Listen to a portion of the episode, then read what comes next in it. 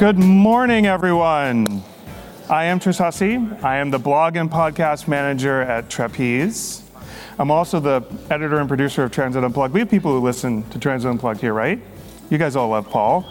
Don't forget the Transit Unplugged Live CEO Roundtable this afternoon after lunch. Paul has a great lineup of guests. You do not want to miss this. It's fantastic.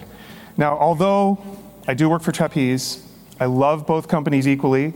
So I am wearing one Trapeze and one Vontas sock just to show I give the love equally. Now, last year at the product showcase, we laid out a new philosophy, a new path forward for Trapeze and Vontas products, something that's more collaborative, something that focuses on the solutions. Like, what do we actually need to solve without deciding on what the product's going to look like at the very end. Because I've come from the startup and dev world, and the product that you think you want is not the product you get at the end. And if you do it right, that's actually a good thing. But talk, talk is talk. So today, the rubber's going to hit the road. We're going to be talking about two products that were developed like this in collaboration with you to make something that is like, wow, that yes, that is exactly what we need. We're going to be talking about Trapeze RISC and Vontas OnSite. I'm really excited. I've been poking these guys with questions for about what three weeks now. I only, we only went through about 20 revisions. I'm fine. So I'm going to call up to the stage first Sabrina and Carly to talk about RISC.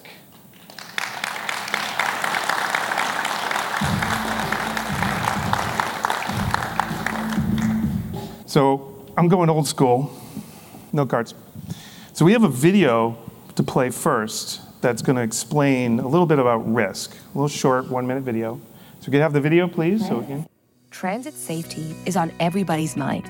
Persistent safety concerns impact ridership, make it harder to recruit and retain drivers, and erode public trust in transit. Transit is all we do.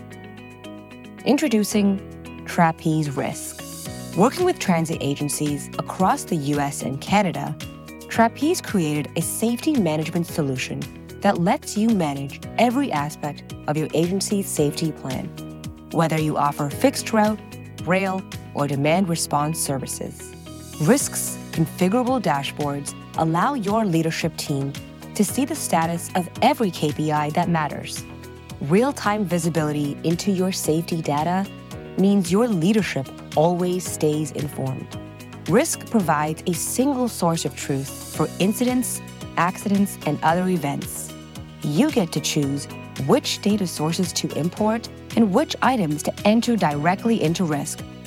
Our solution is cloud native and mobile friendly too, so your staff can take RISC anywhere their phone goes.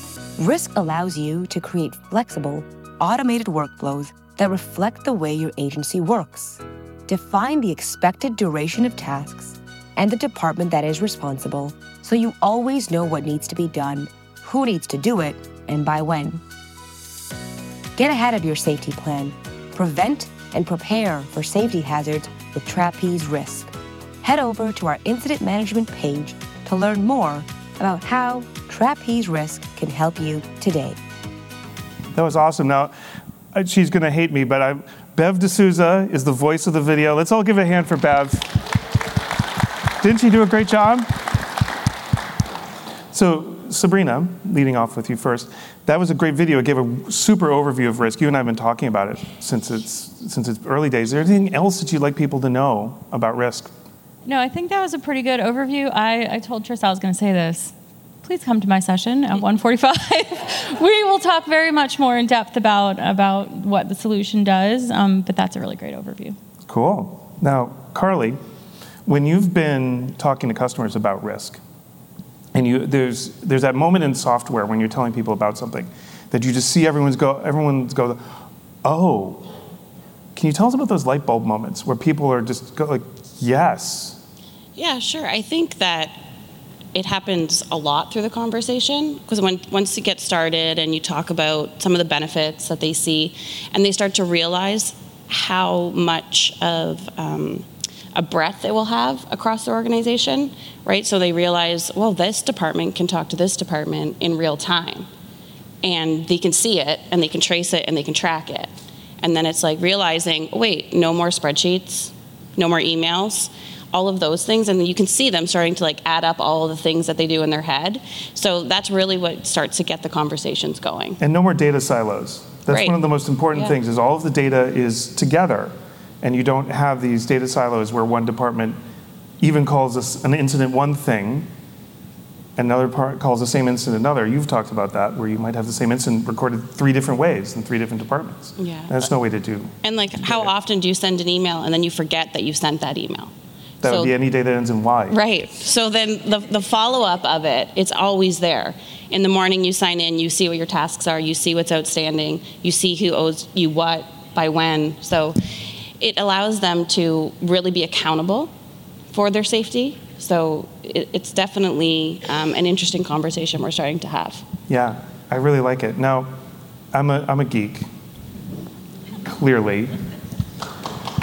And um, so I love a good origin story. Sabrina, when we've talked, you have a great origin story for RISC. When you started off thinking, this is what we need to build. And then, and yet, as you talk to agencies across North America, they were like, no. I was actually looking through some historical PowerPoints last night, and we had even more evolutions than I had remembered. Um, because before I even started at Trapeze, there was a huge focus on corrective action plans, which are super important in the safety world, but it's not all that we do in the safety world. But I came across like some decks that were just full of corrective action flows, and that's like pretty much all it was. Um, and then later on, we were like, well, maybe, maybe every all agencies were focused on getting your agency safety plans done. Um, and so there was a lot of talk about that, and we had a moment where we were like, is, is helping people with their agency safety plan really where we should be?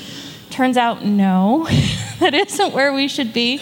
Um, agencies almost uniformly, almost every single one of them, everyone, everyone has different challenges and pain points, but the one thing we heard from everybody was our data is a problem. Our incident data is not it's not normalized. It's different across our entire organization. We don't know what's going on and the safety teams were really struggling with that. If you're, you know, only in you know, dispatch or only in maintenance, you might not be feeling that pain as much, but the safety teams were super feeling it. So we, uh, we realized we had to pivot our focus a little bit, focus on getting the data right first so that we could have all the other applications come off of that. Yeah, because data is so essential to what we do, and without good data, you can't make good decisions.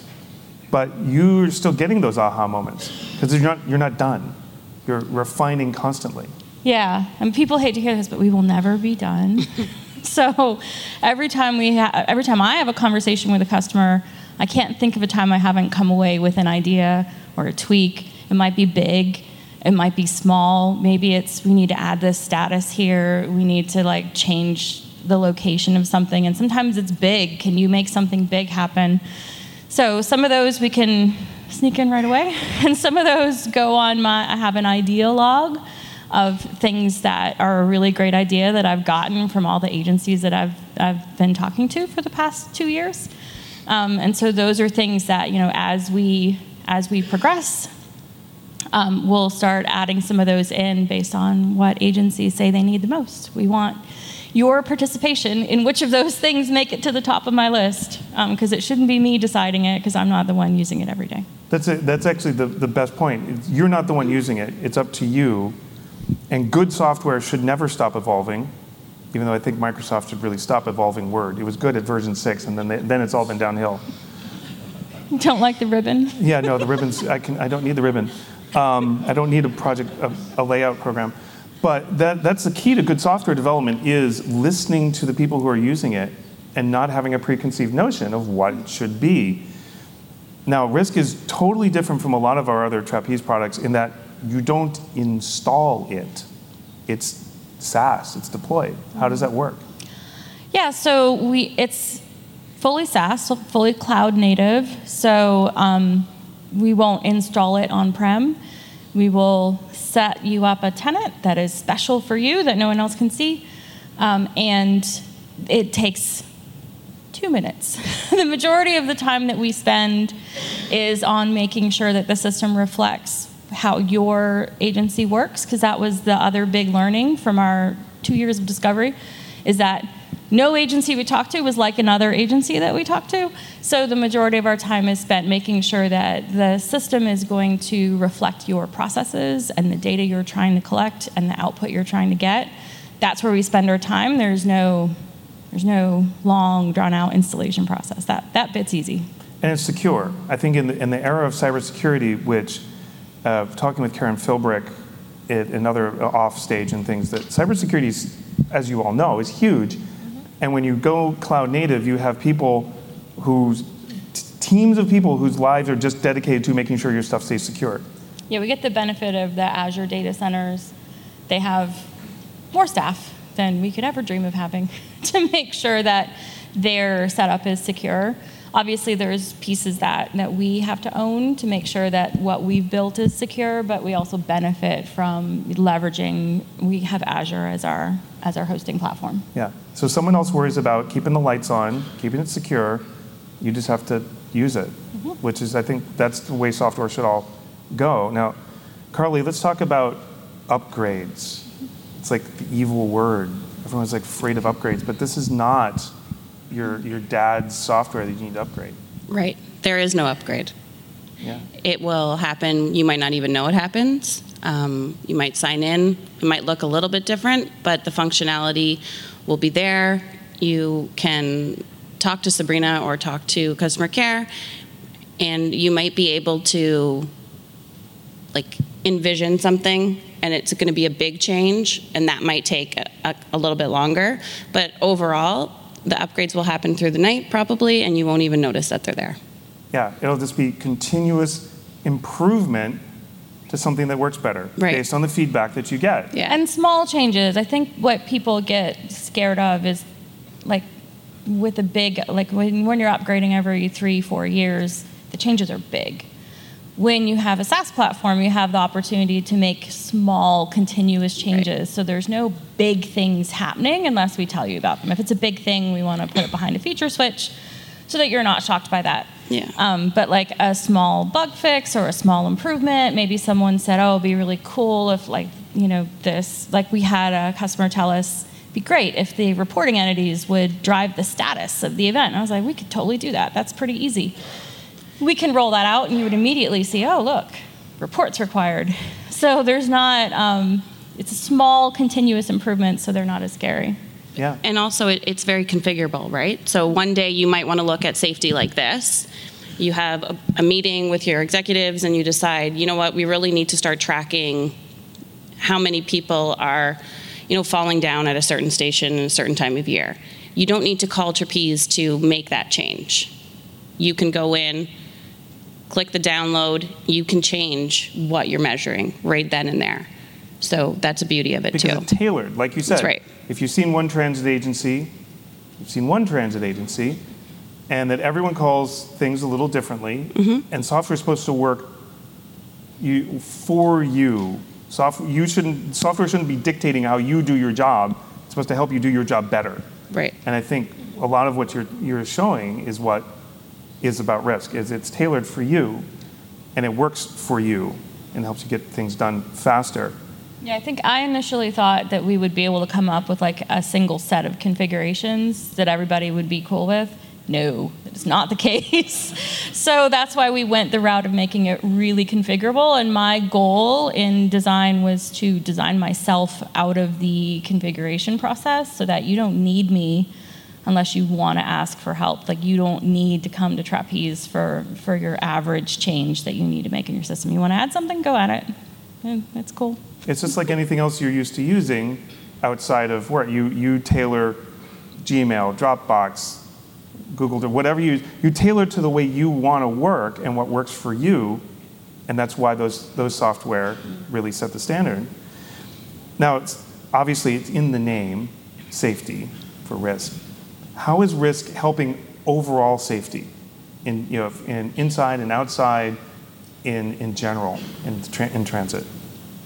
So I, I've seen that better risk identification happens through better incident management. Um, without have without knowing what's going on, you can't do anything about it. Um, and once you have that risk process that has the data it needs to identify your real risks, then you can do something about it. And that's when you start to see real changes in safety outcomes. So that's why that, you know, that's how it works. It's um, it's, it's about the breadth of your knowledge. It's about giving you the tools in the toolbox to identify the safety problems at your agency and do something about it. And uncover ones that you may not have been aware of. Yeah, and yeah. patterns. Get feedback from people and you know know what to do with that. Like yeah. that's what the anonymous reporting tool is for is to give people the ability to just tell you things that they might not have felt comfortable telling you before. And if 50 people tell you something you thought wasn't a problem, maybe it's a problem. and then you can do something Yeah. about it. And because it's it's so user friendly, it's so easy to use. It, it doesn't take huge training sessions to get everybody on board using it.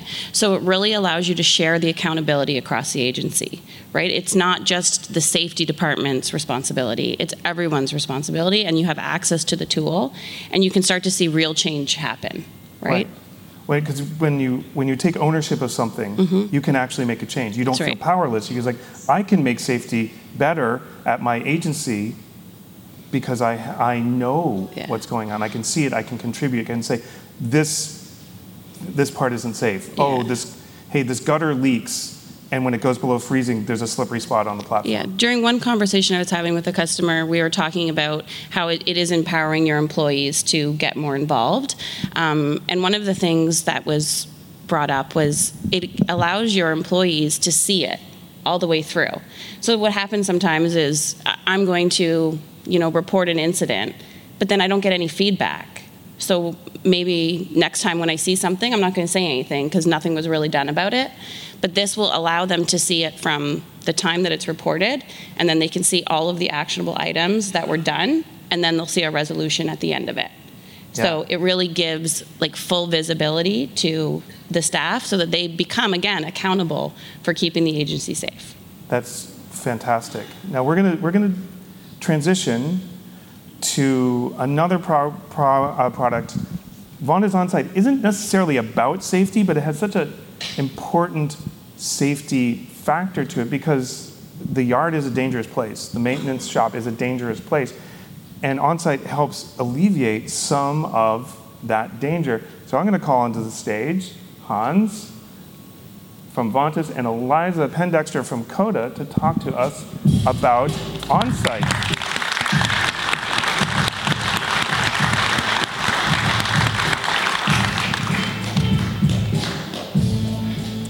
Welcome.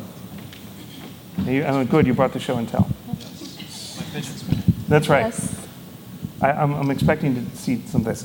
So, Hans, I'm going to start off with you with a little quick intro to what OnSite is. Some people may have think know it as yard manager, but we, it has a new name and a new identity and a new philosophy.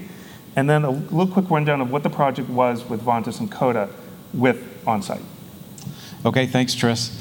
Um, you can think of OnSite as a web-based application that provides uh, map and grid-based views of the of the garages at, at whatever uh, agency, uh, and that provides real-time visibility into where the vehicles are, and then combines that with data from other systems to show you, kind of at a glance, what the status of your fleet is. So, are they, you know, are they ready for service? Do they need to be washed, or do they have a maintenance hold? That kind of thing. Um, and then through integration with other systems as well, we can provide that location data. So you get the, the benefit of no longer needing to walk the yard, you know, to your, to your point about safety, uh, eliminating that time where people have to spend walking around in the yard, um, either doing the yard walk and uh, recording all the locations, or even just looking for a, a vehicle, right, for, for maintenance purposes. Um, so that, those manual processes can be automated through that. So tell me about uh, what you did at COTA. What was the, pro- the project? Because it was, we'll get into some of the details, but what, we, what did you do at COTA? Sure, that's that's a harder one to be succinct about, I think. Um, but at the kind of big picture, there were there are two two garages at COTA, two facilities um, that we out, outfitted with um, with hardware. As you see, I brought one. We'll talk about uh, this tag in just a bit. but with hardware and then the software, obviously, to, to provide that, that view. Fantastic. And it, and it works for everyone. It's not just dispatchers, but the operators will know exactly where their bus is, at, so they can just walk right out to it. Yeah, that's right. So there are there are other parts of the system that provide that kind of value and insight. So for the drivers, there's a, a screen, a view that they can get that shows um, their assigned work, when they're supposed to pull out, and the location of the vehicle, so they can go straight there. They don't have to, you know, check back in with with the window dispatcher to see, hey, have you assigned me a vehicle yet? You know, it's it's there in their in their driver lounge, so they can see it and and uh, make sure that they're ready to pull out on time. Fantastic. Now okay, tell us about this hockey puck sized dome. Yeah. Or sometimes we like to affectionately refer to it as a snow globe.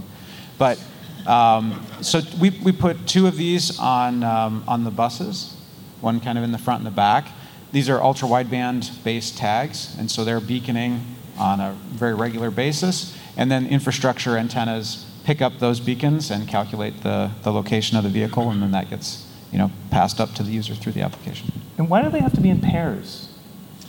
Well, there's really two reasons that we do that. One is um, it really gives a definitive heading of the vehicle. So you could calculate the heading based on movement of the tag, but that's not it's not as reliable. So that's one reason. And the other is just a, an element of redundancy. So if a tag fails or were, were to be knocked off or something, you can still locate the vehicle. And they're, they're battery powered and they last a long time. And yeah, that's right. So they're battery powered. One of the nice things is they're, that makes it very easy to install yeah, have a multi multi-year battery life, and uh, they report their voltage level every time they beacon. So we have you know tracking of that and reporting of that in the system too, so that you know if, if a tag's getting low needs to be serviced. That sounds great. Okay, now Eliza, we got to talk yesterday about this project, and it was fantastic. For everyone who didn't get this cool story, what drove this project to bring OnSite to COTA? I like that you called it a cool story. It is a cool story. um, so COTA really had a need to be able to deliver location-based information beyond somebody driving around with a clipboard and writing down bus numbers. And because we already had Trapeze Ops, we wanted a product to automatically feed those locations into Ops for us. Um, but multiple departments use this information. Um, we use it at our division desk to assign work for pullout. IT can use it if they need to do some IT related work. And um, of course, our vehicle maintenance folks use it as well. So we just need a better way to locate our vehicles. We also are really chaotic about doing construction all the time to continuously improve our facilities. So we have vehicles that might be housed at one garage during one service change and they get moved a couple weeks later to the other garage. So we have lots of moving pieces and we need to be able to efficiently track where things are. Right. And they and as buses come in, mm-hmm. they can be flagged. This needs to needs maintenance. Needs a maintenance hold. Sure. watch. All that. Right. We also have a lot of vehicle maintenance staff that are um, their their job function right now is to basically wait for buses to pull in and let them know where to park. Um, and through using OnSite, I keep wanting to call it yard manager, but through using OnSite, we're able to show the driver as they're pulling in which row they're supposed to go park in. Um, so that's one of the elements as well. And that's becoming especially important as you're making the transition to zero emissions because you have more battery electric buses that are going to need charging. Sure. We're also updating a lot of our charging infrastructure. Um, so we have only a few designated places where those vehicles can park to charge. Cool. Mm-hmm. Let's talk about the safety a little bit more. And I know a bus operator who lives a couple doors down from me, and I know that it's, not always, you know, we've talked about safe in the yard, how is OnSite to both of you helping just that aspect of safety? Yeah, big picture, really, the, the more you can reduce people's need to wander around in you know a busy bus garage, um, the the fewer chances there are for someone to have for a strike to occur, right? Um, I, I, know that as you know, especially working on some of these projects, walking around in the yard, you know, there've been a couple times where buses were coming in, you know, kind of fast, and um, if you're not on your toes, it can be a, it can be a hair-raising experience. So, um, the the fewer times that people have to walk the yard, you know, is one element of that, and there's another element that is if people know exactly where they need to get to, right, because they know where the vehicle is and they've been assigned a particular vehicle, they can go right there. They're not wandering around, you know, like searching where they might be distracted, um, you know, and have a a better chance, if you will, that something bad happens. And because buses are parked where they, they're supposed to be, you don't have to move them. So you, don't, you reduce the risk of buses running into each other. Yeah, we've been able to streamline um, some some processes as far as we'll eventually be able to have the automatic parking assignment in, in play. Um, so we'll be able to know if a bus is fueled, if it's washed, it's clean, it's ready to go, or if it's assigned maintenance in the coming week or next day, we can park that on a different row. Cool. Okay, now here's here's the big software question that we all ask, and it's it, it's a real one. What happened if what would happen at COTA if we took OnSite away today? So it's super interesting because initially there was a lot of concern about you're trying to automate my job or you're trying to to you know eliminate my job, and that's a real concern that people have. But really, we just wanted to get folks back to doing vehicle maintenance. Um, so what has happened when the service goes down or with a tag failure is folks immediately let us know. Um, Jeremy's in the in the crowd, and he gets a call at 2 a.m. occasionally that something is wrong, and it, they've really come to rely on it because it, it, gains so much efficiency. Fantastic. That's what that's what that's the goal of software is if you make something and people don't notice it's missing, that's not good. If if people notice it's missing and it really messes up their day, then you've done your job. That's that is really really critical. Let's talk about working Vontas and COTA together on this project. And I think it's worth telling a little bit of a backstory of how you actually got to this, I don't know, what, idea point 2.0 of where OnSite came to be. Yeah, so the project started with, you know, with an RFP, um, like many projects do. And um, at the time, the solution was different than what we're showing you here today. So I think even you know, there may be some things that are that are similar. Certainly, conceptually, they're similar. But I think everything from the the hardware element of it to the software element is is essentially completely different at this time. Um, the prior technology was uh, an RFID-based solution, and um, we were actually in the we had started implementing that project, and we had already started looking at what the next generation solution was going to be. Um, and at that point, we were convinced that the right thing to do was to move to the, the next gen, even though it wasn't quite ready yet, because just the performance was going to be that much better than what we were in the process of installing. And so, um, you know, our leadership talked with COTA leadership and asked if they were willing to partner uh, with us to bring this new solution to market, essentially, right? To be our our close partner in that. And uh, yeah, thankfully, COTA was willing to do that. So we sort of reset some of the project schedule to align with um, what we were building and started just really working closely to make sure that the solution would, would be uh, one that solved the problems right, that COTA had and that, that the industry had. You want to talk about the, that working with Vontas as an, from the agency point of view? Yeah, so in all fairness, the project kicked off before I worked at COTA, so I don't know all of the context. Um, but what I do know is Vontas was able to help us revise our plans as we had construction going on. We had a need to move some of the hardware around. Um, and even when we had some, some, this is the what, third um, prototype?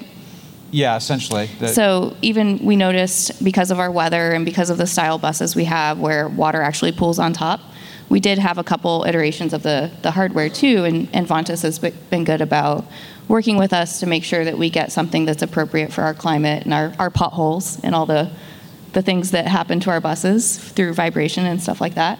Um, so it's been a pretty collaborative process. It sounds like this collaboration typifies how better software is made by not defining the endpoint at the beginning. You're, you're working through that process. From both sides, do you think you've, you've would have a good a, as good a product as OnSite is now if you didn't actually develop it like this in concert with COTA? Certainly not. I mean, the as a technologist, right, it can be really easy to get focused on the, on the solution and the technology, uh, but it's really most important to get close to the problems. You know, to understand the problems that you're actually trying to solve. Um, and the best way to do that is to spend time with your customers, talking to them, uh, understanding the jobs that they're trying to accomplish. So, um, yeah, certainly, it, certainly not. If we hadn't been working closely together, uh, we would not have the solution that we have today. Um, and you know, one of the interesting things about about this was, and certainly something I really appreciate about working with COTA on it, is the willingness to um, to really explore what they needed. You know, there was an RFP, um, and certainly that still factored in even to our our Gen 2 solution. You know, we went back, we looked at the compliance, we made review and, and, modified if things weren't relevant anymore. But the willingness on COTA's part to really do that and to be focused on what was going to be, you know, the best solution and outcome for them, I think um, is a key part of why, you know, we had the success that we did. And you also love coming and spending time in the garages in Columbus overnight. Yeah, abs- absolutely. Who wouldn't? Eliza, is there a, is there a, a feature that you suggested that made it into the product? Oh no, I don't remember. Oh, is that the tag health reporting tools? So that would be that's that's one element, sure, of um, of feedback that was incorporated. I mean, there's a number of things that that I was thinking about. You know, sometimes it's small stuff like. Um, uh, Dan, I think, actually was asking for a way to see if vehicles were still in a maintenance bay, but um, you know their maintenance was done in terms of the EAM system. So just trying to make sure that if, if maintenance was complete, vehicles were getting back out on the street and not just sitting there in the bay. So, you know, that was an example where we added a, an additional kind of rule and style um, to be able to show that really, you know, simply. So that's a, that's a little one. There's certainly other larger um, improvements that came from suggestions, but that whole process was what drove it. Yeah, it's the little ones I think actually make can really make or break the little little creature comfort features that make or break software. But now I'm going to put it to the whole group. And the RFP example you gave for COTA is where I want the kind of the rest of the discussion to go because typically RFPs define this box. This is I want a this. And as we were talking, uh, preparing for this, you said sometimes the RFP was written and some of the people who wrote it aren't even there, and you don't even know what that what does this requirement mean. So let's talk about as a group about how we can make RFPs better, so that the end product is better, to make it more collaborative, to define the not define what the solution is going to be, but what do you actually need. So to open up to the floor. I think it's fascinating that I read RFPs sometimes and I know what piece of software that they were thinking about when they wrote it. because it's really super specific about how everything should work. Um, and I feel like f- from a purchaser side, it really does you a disservice because you're sort of you're you're imagining the solution instead of telling us what the problem is that you're trying to solve and what the outcomes that you want are because um, if you if you if you can define that really clearly and let vendors not even us like all vendors like say here's how we solve that problem um, oftentimes you might find that you know there's some there's some really smart people out there thinking about how to solve these problems and they can sometimes they can show you what might be a better way. So I feel really passionately about that. I've read a couple RFPs recently where I literally am like, I know exactly which piece of software they modeled this RFP on because it's so specific. Um, and that really boxes people in and what they can offer you. And oftentimes it might make it more expensive because we're trying to solve for the how, and that might take us more time and effort than the how that we already have. Um, so, yeah, I think it's really important for folks to have an open mind about that and think about it. Like, if, if, you, if you put exactly the, the buttons you want to click in your, in your RFP, you're probably um, not helping software vendors help you. Yeah, it's an agile question of you define, I would like my dispatchers to know exactly where all the buses are at the moment. Okay, that's the problem we're solving. Okay, now let's figure out how to do it. I think this is this is where software could go. Hans, we've talked about this as well for for onsite in, in that process of developing them from this RFP. This seems to be how you got to this product. Yeah, I mean, in in reflecting on that, I think that the RFP that we did respond to was was pretty good in that respect. It was driven more really by what um, you know business outcomes they wanted And so that helped us certainly as we did the pivot. You know, there were what we were addressing were things more like, um, I think maybe in the original it talked about the tags needed to be wired in, you know, this kinds of thing, and we were switching to battery powered tags. So you know, some things like that that just fundamentally changed about the system. Um, but yeah, certainly you have RFPs where everything is really, really prescriptive, and then you typically get into the project and you really end up being much more focused on, okay, can we check the box for all these requirements? And then that kind of becomes what you define as success. But sometimes that's not really aligned with what the business needed, you mm-hmm. know? So you, you want to, ideally, if you can, you know, prevent the RFP from kind of pushing you into that situation, that would be best. But even if that does happen, um, just to make sure that you're really having those conversations and getting to the meat of what um, what the agency's trying to accomplish, will will still give you a better outcome for sure in the end.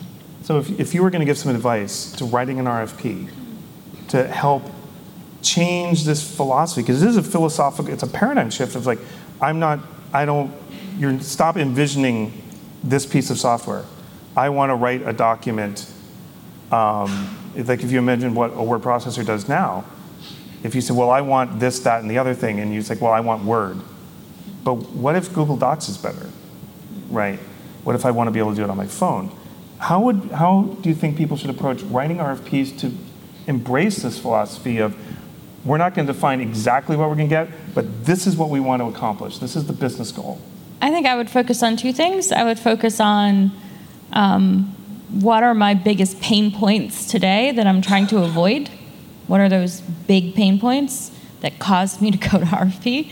Um, and then the second thing would be what are the outcomes I'm looking for? What are the basic what are the basic goals of what this thing should accomplish, what it should do, the objectives, and define those, um, unless like how we want to do it. I think the biggest thing I see outside of like writing out a piece of existing software is writing out your existing manual process. so I want this piece of software to mimic my existing manual process. Um, but so think about what you're trying to accomplish. What is that manual process doing for you?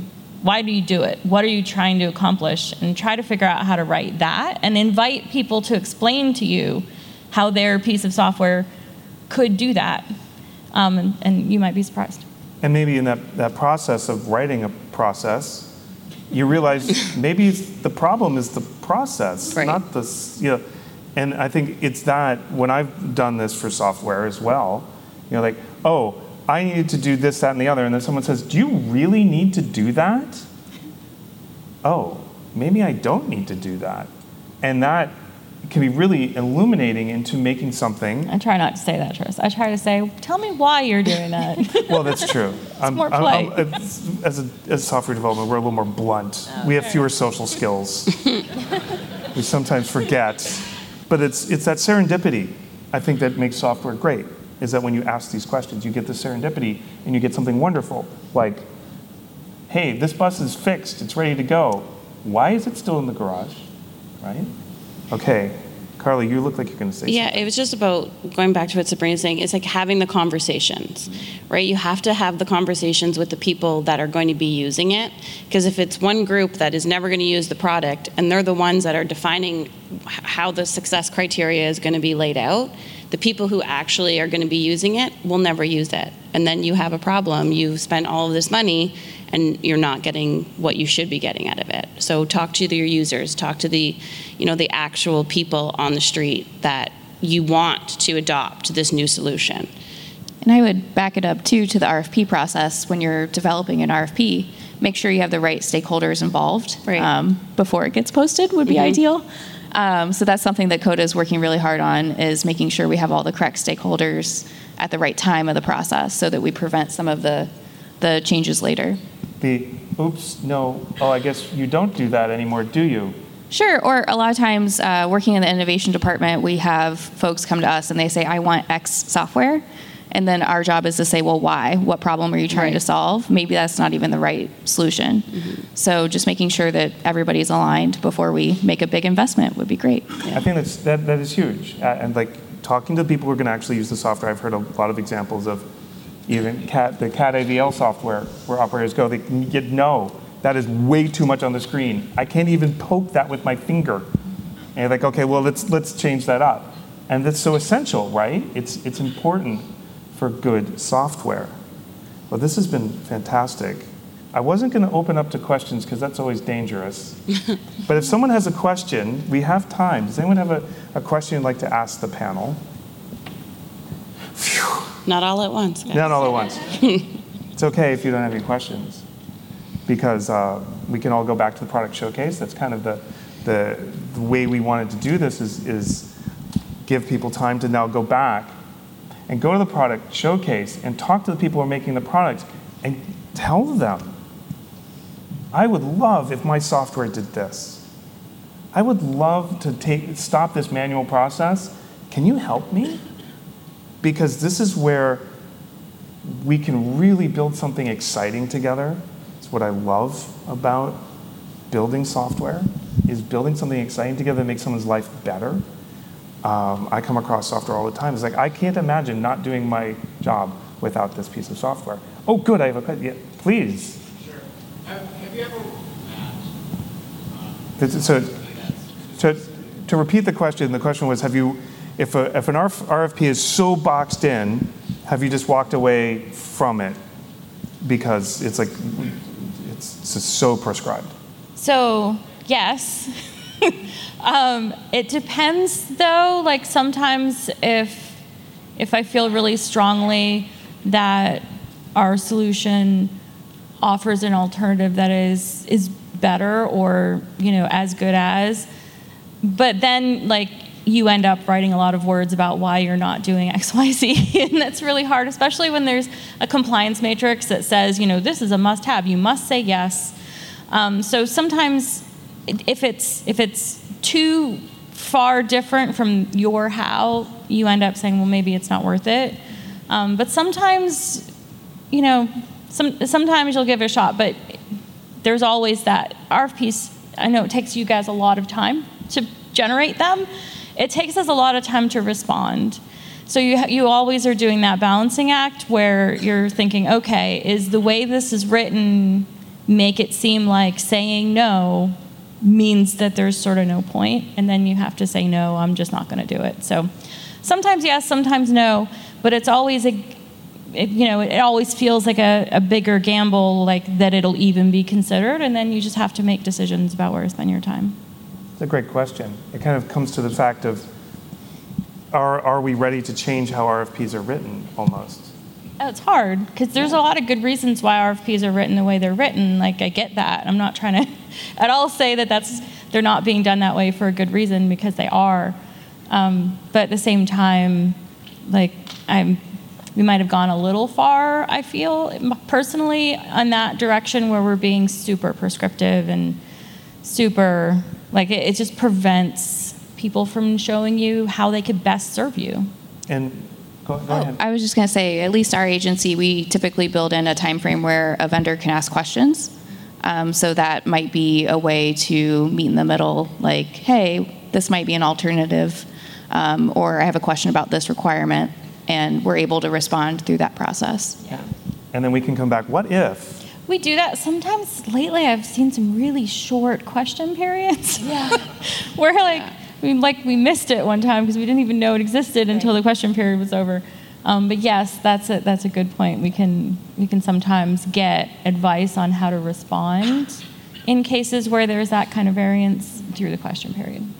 And then it goes back to what we were saying before about having the conversations, right? When even if you are going through an RFP because of corporate governance and all of the things that you need to do, you can still have those conversations with the vendor because if you wrote it a specific way, it doesn't have to stay that way. And it's better to change it at that point in time than you get all the way down the road, you've written someone a check and then you're like, "Wow, this is not what we needed." So then you have to start maybe from scratch again, or you know you're you half.